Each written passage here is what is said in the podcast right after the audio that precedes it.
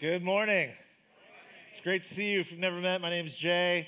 Uh, welcome to Westgate. So glad you're here. Ronald, you're here. Ronald, that's my buddy Ronald, and he was a part of the men's uh, fathers and kids camping trip. You survived? The boys did okay? Yeah, that was, you're hesitating. it was kind of a rough weekend. uh, how, many, how many families do we have, or how many dads? Do you know? 28 dads from Westgate with their kids camping this weekend. So fun. Thanks to Ronald and uh, the whole crew of men who put that together. I, um, I was busy, that's why I did not go. Also, I don't do well camping. So, all right. Um, let's jump in here. Uh, 10 years ago, a decade ago, the great Canadian theologian Drake um, offered us modern culture's primary ethic this way. He said these words started from the bottom, now we're here. And this changed everything, right? Start from the bottom, now we're here. I cannot quote the rest of the song in church, um, but some of you, pagan, pagan sinners, know the rest of the song. I do too, so we're all sinners together. So uh, let's visualize. I mean, this is what a great line, right? Started from the bottom, now we're here. We, we see that line and we think to ourselves, yes, that's it.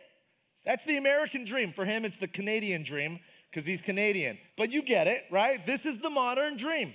We all feel like we start from the bottom, we hustle, we work hard, and what do we do? We make our way to the top. So let's visualize this with the next slide.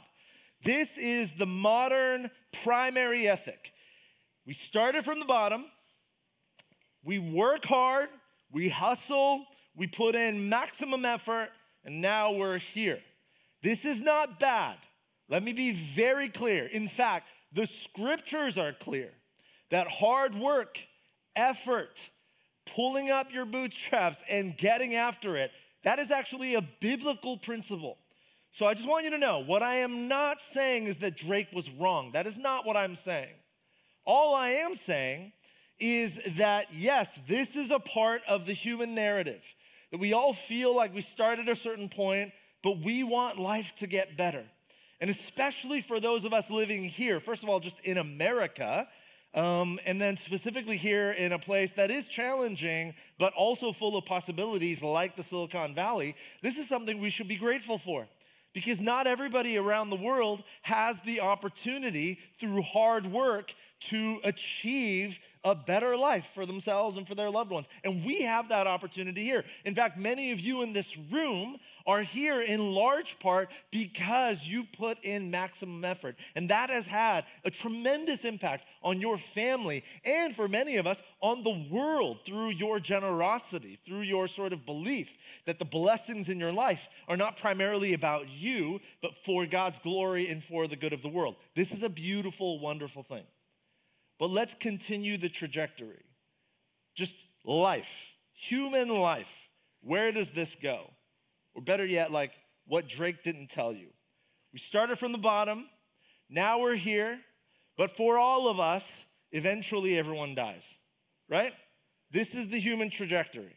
Is like, there's no denying it. All of us would agree. This is the trajectory. Now, it's this sort of mountain. You climb up the mountain, you reach a particular peak, and then at a certain point, you will die. You don't have to be Christian to believe this. In fact, people who are not Christians believe this more than Christians do, right? Because this is human life. Started from the bottom, work hard, now we're here, and then eventually, what Drake didn't tell you, we all die, right? This is the human story.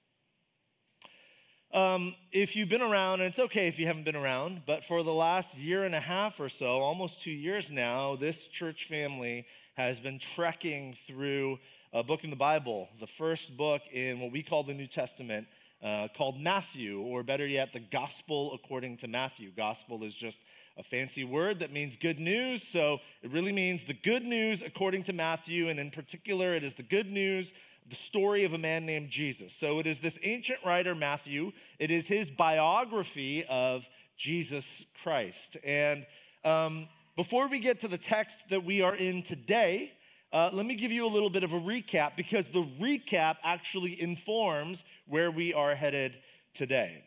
So, if, if we've learned, those of you who've been around, if we've learned anything from the last two years through Matthew's biography of Jesus, it is that Jesus offers an alternative vision for human life and human flourishing and life in God's kingdom. If you've been paying attention for the last year and a half, amongst all the other things we have learned, this theme is very clear that Jesus offers an alternative vision. So let me show you what I mean. Let's um, today we're going to be in Matthew 17, but before we get there, let's just recap because it's been about a month since we were there together. Um, let's recap the previous chapter, Matthew chapter 16. And in Matthew chapter 16, there's a story. We talked about this about six weeks ago. There's a story of Jesus. He and his disciples enter a city called Caesarea Philippi. We talked at length about how Caesarea Philippi was this place of utter idolatry. They believed in all sorts of gods, including, like, they worshiped the emperor of Rome as a god. They worshiped an, an, ancient Greek god called Pan. That's who we get Peter Pan from, this god of mischief and perpetual childhood. Anyways, he enters a city called Caesarea Philippi that is focused on the worship of all these other false gods, all these false idols.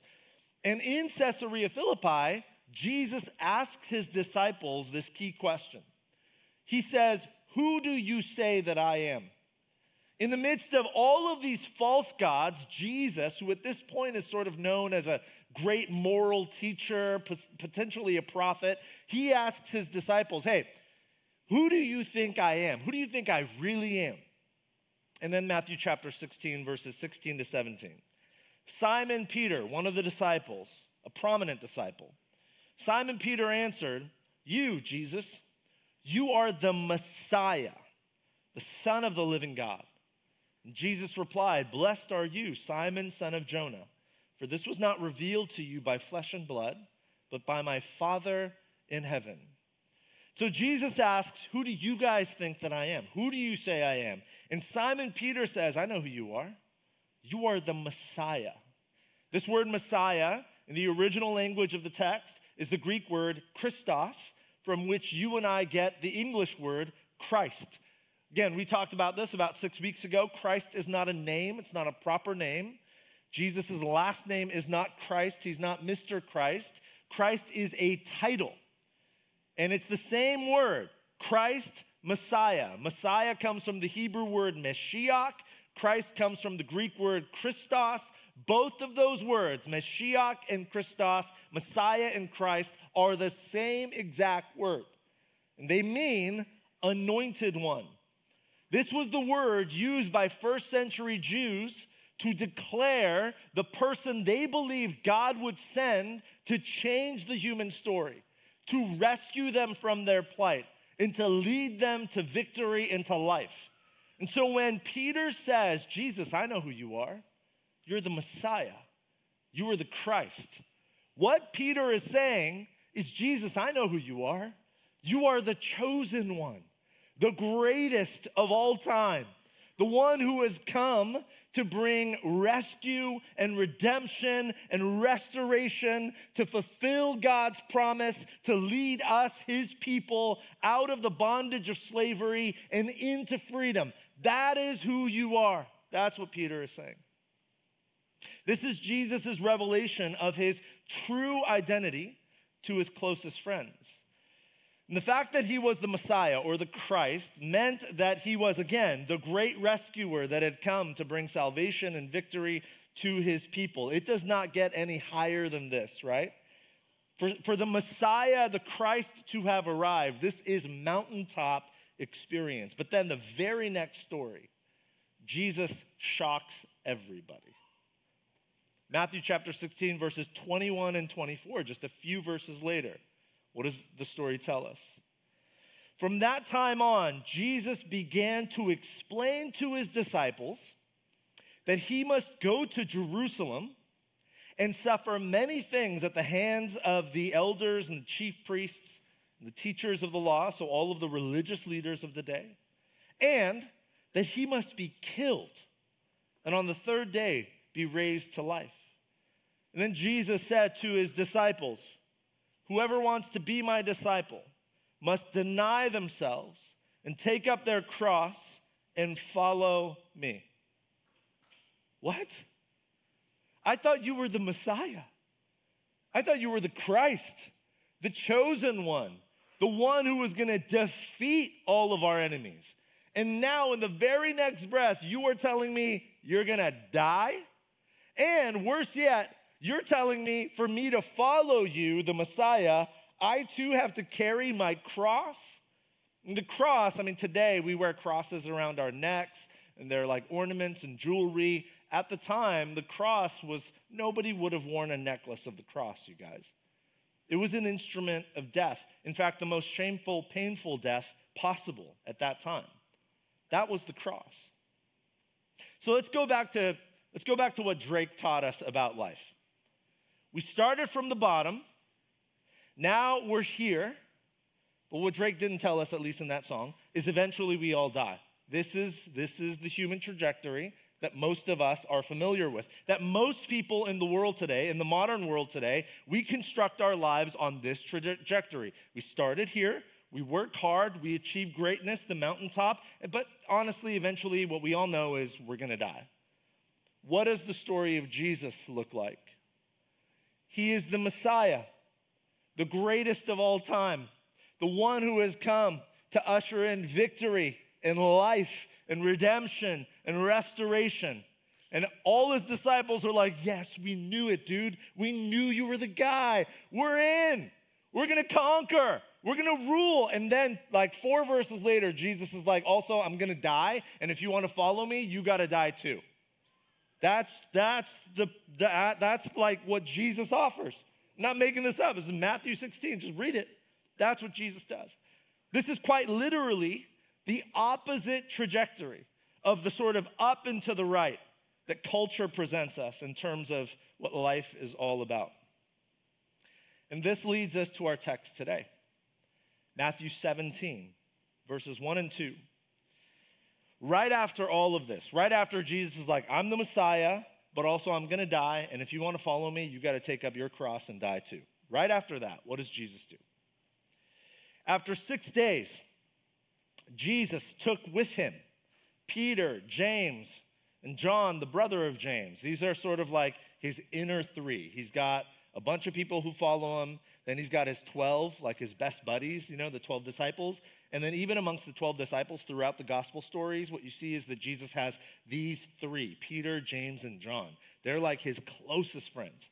So, Jesus takes his closest friends, Peter, James, and John, the brother of James, and led them up a high mountain by themselves. And there he was transfigured before them.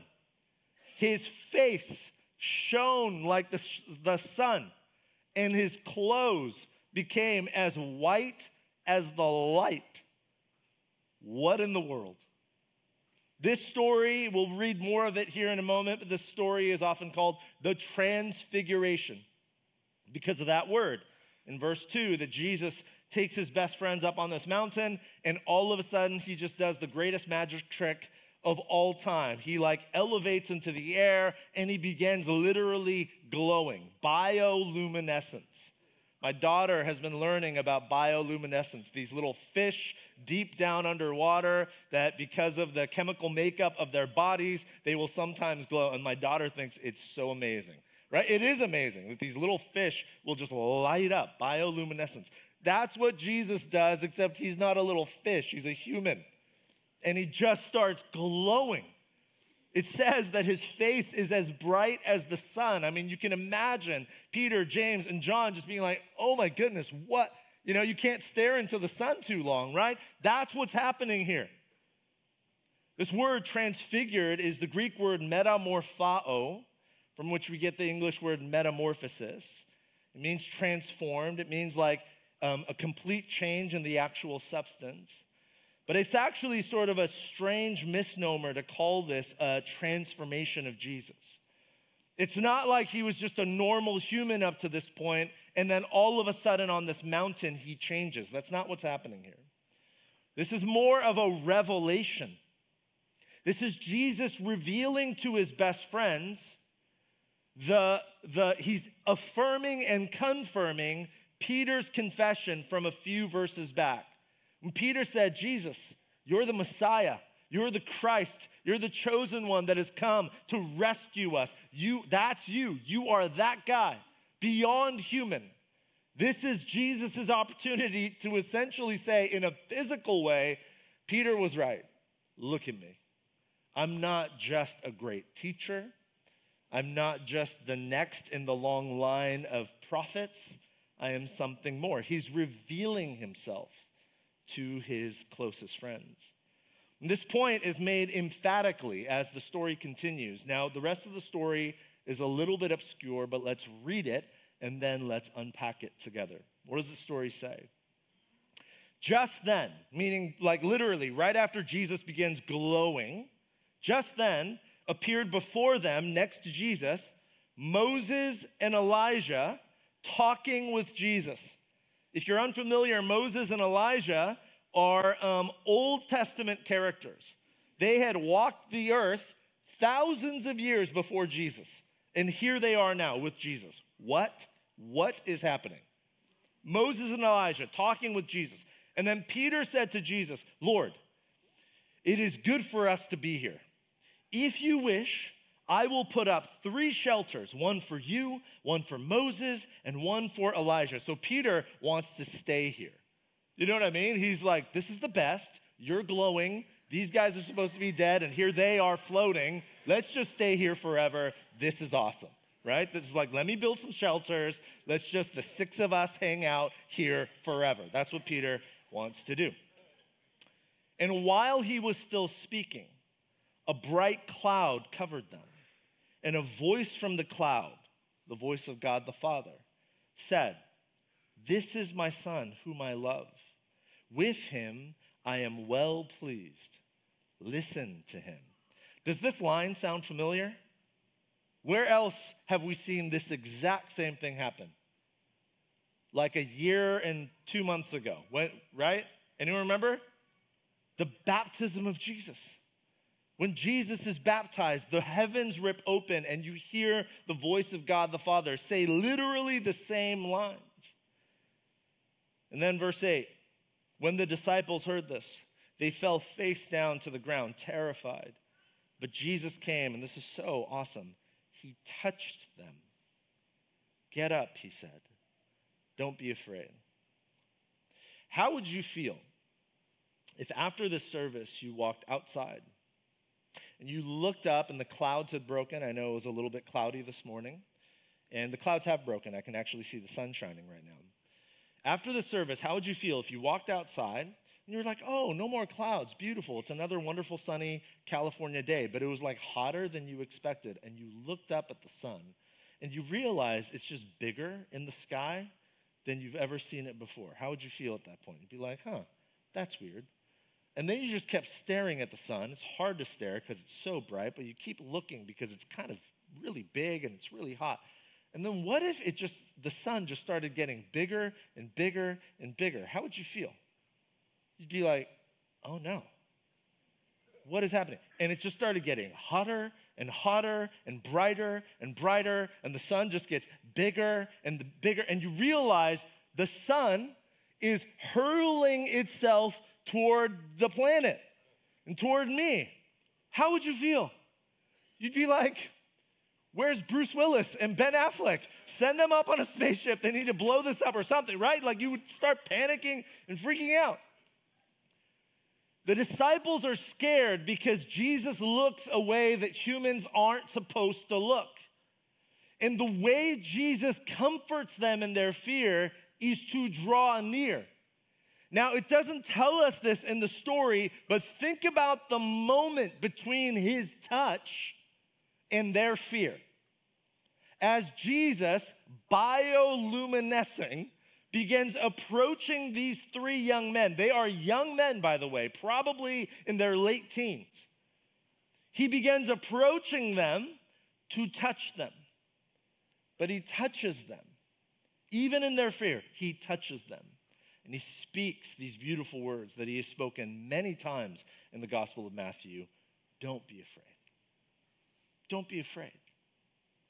There's so much happening in this story, but let's, there's just one key question that sort of unlocks the scene. So let's talk about it together. What are Moses and Elijah doing here? Many of you know the Transfiguration story, and I'm sure you've seen paintings and such. And maybe you've asked this question, right? Like, why? Why Moses and Elijah?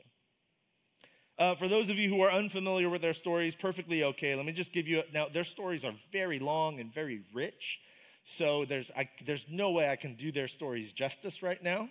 But for our purposes here today, trying to unlock the scene of the Transfiguration, let me just give you some bullet points about Moses and Elijah. First, Moses.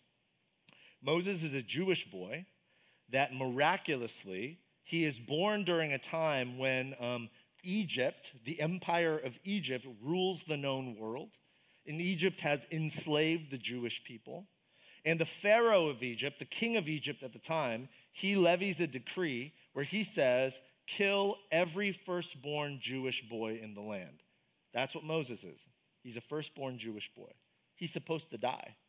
But miraculously, he is put in a basket, sent down the, the river, and um, essentially, miracle of miracles, he is rescued by the princess of Egypt and he is raised as a prince in Egypt, which is where we get the name of the 90s DreamWorks film Prince of Egypt, which is about Moses.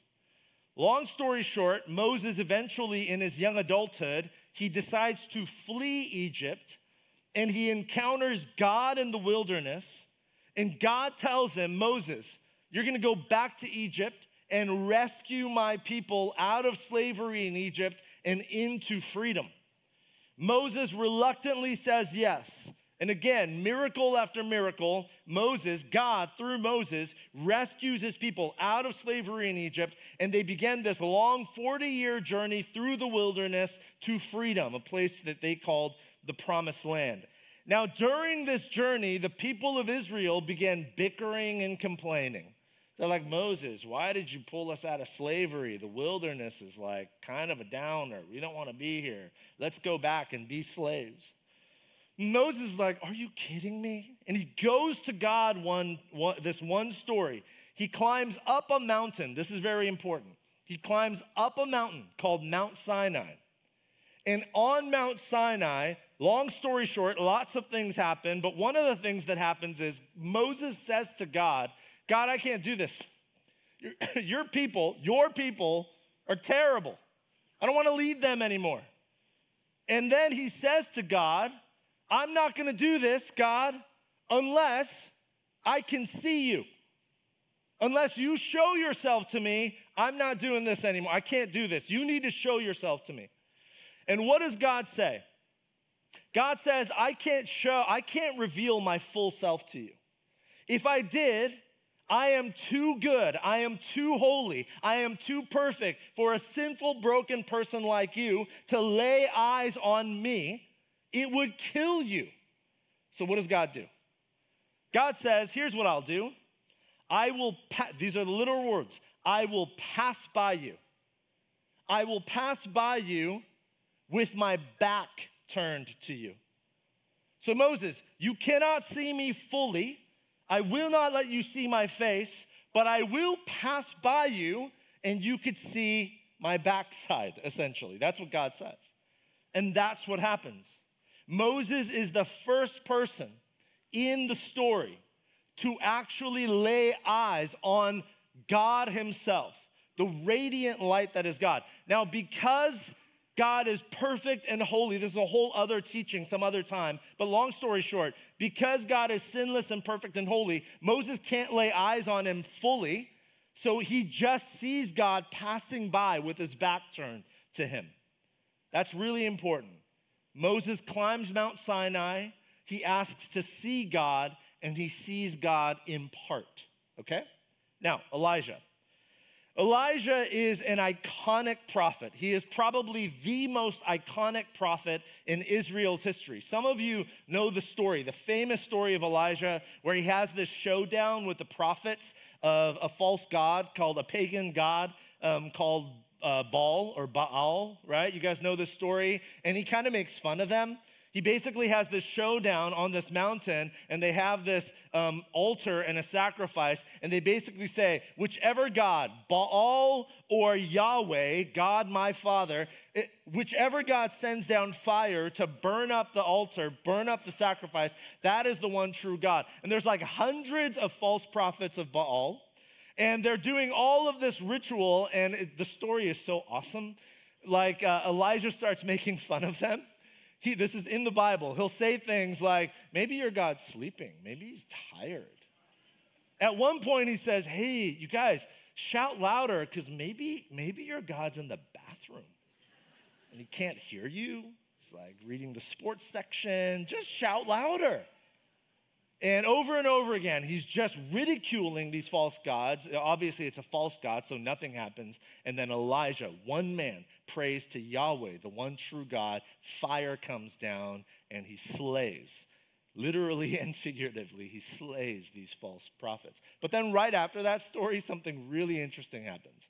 The queen of the land, a woman, an evil woman named Jezebel, hears about what Elijah has done and she's so angry. She's like, I'm going to murder him. I'm going to kill him. Send all my forces, find Elijah, we're going to murder him. Elijah has just seen God send literal fire from heaven to earth. But because this evil queen is now after his life, he's afraid. He's struck with anxiety. He runs to a mountain, and God meets him on the mountain. This is the famous story in First Kings about God speaking in a gentle whisper. We've talked about this here before. And then something really interesting happens. Now, remember what I said about the Moses story. Elijah is told by God to go up a particular mountain. Guess which mountain? Mount Sinai. And on Mount Sinai, Elijah, in his desperation, doesn't know what to do. So, what does God tell Elijah? He says, Listen, you need faith. You need to know I am with you. So, here's what's going to happen I am going to pass by you. I'm going to show myself to you. Now, Elijah, I cannot show you myself fully. You would die. So, what I'm to do, this should all sound really familiar, right? What I'm to do is I'm to pass by you with my back turned to you. The Lord will pass by you and you will see me, not in full, but in part. So, again, to summarize, Moses and Elijah, both of their stories, they climb up Mount Sinai, this high mountain. They are in a moment of desperation. Death is before them. Literally, they're like, I can't do this. I'm not gonna make it. God says, Listen, I'm gonna reveal myself to you, but I cannot reveal myself to you totally. You would die. So I will to both of them. I will pass by you with my back turned to you. This happens to both Moses and Elijah. And then, if you get to the end of their life stories, Moses and Elijah in the Old Testament, the stories of their deaths are both really ambiguous. In fact, in Jewish tradition, the belief was that Moses and Elijah never really died traditional human deaths, but that the Lord essentially swept them up into his presence. That's Moses and Elijah. Again, Moses and Elijah, during their lifetimes, had seen God in part, but not fully, and it left them completely changed. And both of their lives end ambiguously, almost as like to be continued. That's how both Moses and Elijah's stories end. And now, here, their stories at the transfiguration, their stories are completed. That's why they're here. It is not about them. It's about what their stories tell us about who Jesus actually is. These incomplete stories for Moses and Elijah are completed as they now stand in the radiant presence of God Himself, fully revealed in Jesus. They now see the face of God as they look to the radiant, glowing face of Jesus, who is God. What is happening at the transfiguration is a confirmation, an affirmation that Jesus is not just a great moral teacher or simply the next in the long line of great prophets. Jesus is God Himself. The story of Moses and Elijah that essentially had both ended as to be continued, dot, dot, dots, and had waited generations, they are here at the transfiguration as a period at the end of the sentence of their lives. That both of them had seen God in part generations ago, and now in the presence of Jesus, who is God, they were seeing God in full. Jesus is not a great teacher.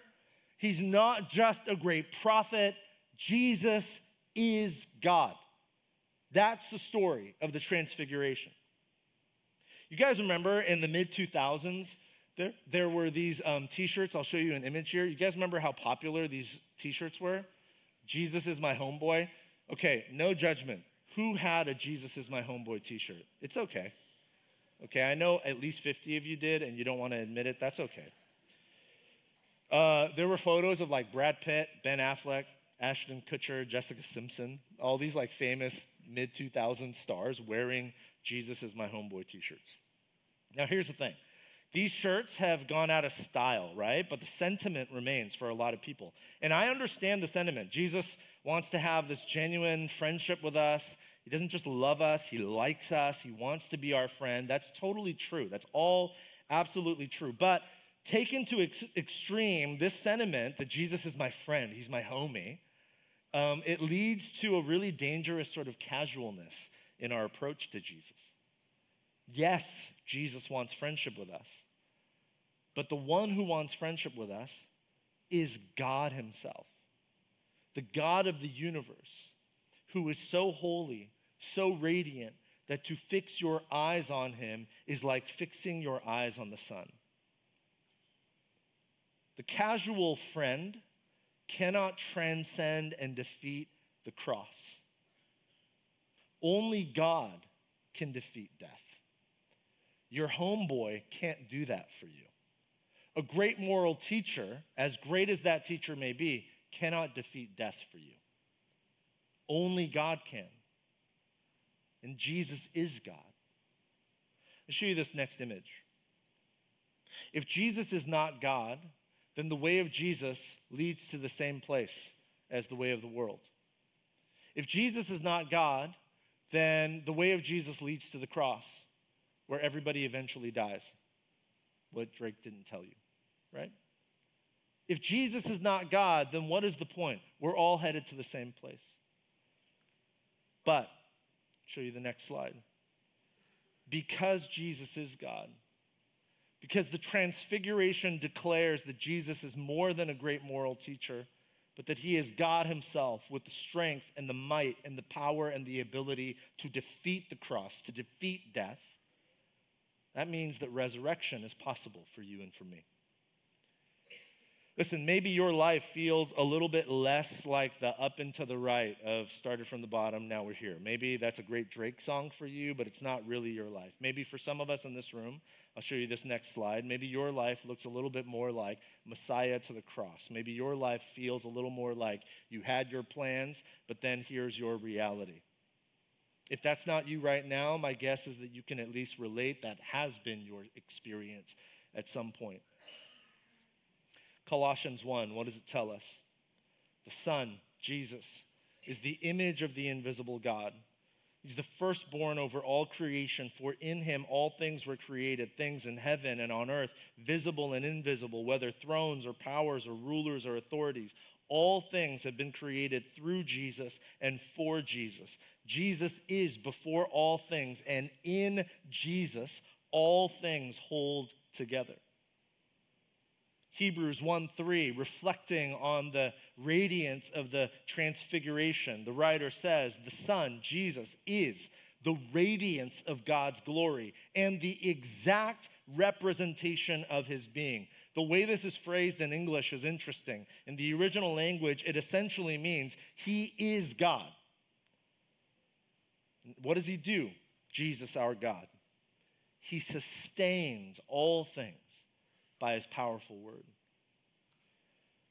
Listen, whatever in your life feels like it is falling apart, you had your plans, but your reality does not look like your plans. Whatever that, whatever that decline includes for you, whether it's family or relationships or career, hopes, dreams, aspirations, your mental or emotional health, whatever it might be, whatever delta exists between your plans, your dreams, your desires, and your actual reality, whatever that looks like, if Jesus is God, then He is, whether you know it or not, He is able and He is willing to hold it all together and sustain all things. What it will require of you, though, is to descend down the path of the cross. Not to spend your entire life trying to climb, but to follow Jesus on the way of Jesus. From Messiah to cross, from your plans to death, dying to yourself, putting to death the desire to be the God of your own life, surrendering your all to Christ as King and do that, though, and you will experience resurrection life. I'll show you this next slide. This is the path of Jesus. N.T. Wright puts it this way Learn to see the glory in the cross, learn to see the cross in the glory and you will have begun to bring together the laughter and the tears of the God who hides in the cloud, the God who is to be known in the strange person of Jesus himself. This is the way of Jesus. I'm going to invite Mark and the team to come back up. We're going to sing and respond together. Um, I know several of you were at the beach baptisms last Sunday. Um, here's a picture. This is not even everybody, uh, but it's a good majority of the folks who were baptized on Sunday. Um, if you've ever been to beach baptisms, uh, you know that before we baptize folks in the water, we circle up in groups of like 8 to 10 to 12. And we spend the first 30 minutes or so just in these small groups going around and sharing our stories with one another. And it strikes me, it's so moving to me every single time we do this. That in those circles, I know the video makes it seem like so beautiful and fun and energetic, and it totally is. But if you could see what it's like in those circles, what you would realize is that in those circles, as we share stories with one another, it's just story after story after story of death. It's the stories of uh, the death of the literal death of loved ones, the death of relationships, the death of hopes and dreams and plans. Just in my circle alone, there was a story of a marriage, a long standing marriage that had come crumbling down in recent years. There was a story of um, a mother who didn't think she was going to live long enough to raise her son. It's just story of death after death after death. But what's so profound is that these men and women get baptized because they have come to realize that it is the path of the cross, the path of death, that readies you for resurrection life. That if the world invites you to climb, climb, climb and reach the apex, as much success, accolades, and stuff as you could possibly achieve, knowing that for all of us, it all descends down into death. Baptisms are a reminder that the way of Jesus is to remember that he is the Christ, but to follow him is to die. But it is in death that we prepare and ready ourselves for resurrection life. That's the reminder for us today. That's the reminder of the transfiguration that Jesus is not just a great teacher, He is God Himself who has come to defeat death on your behalf. That He could do that in your life today if you'll let Him. So the question is will you let Him? Let's all stand and sing and respond together.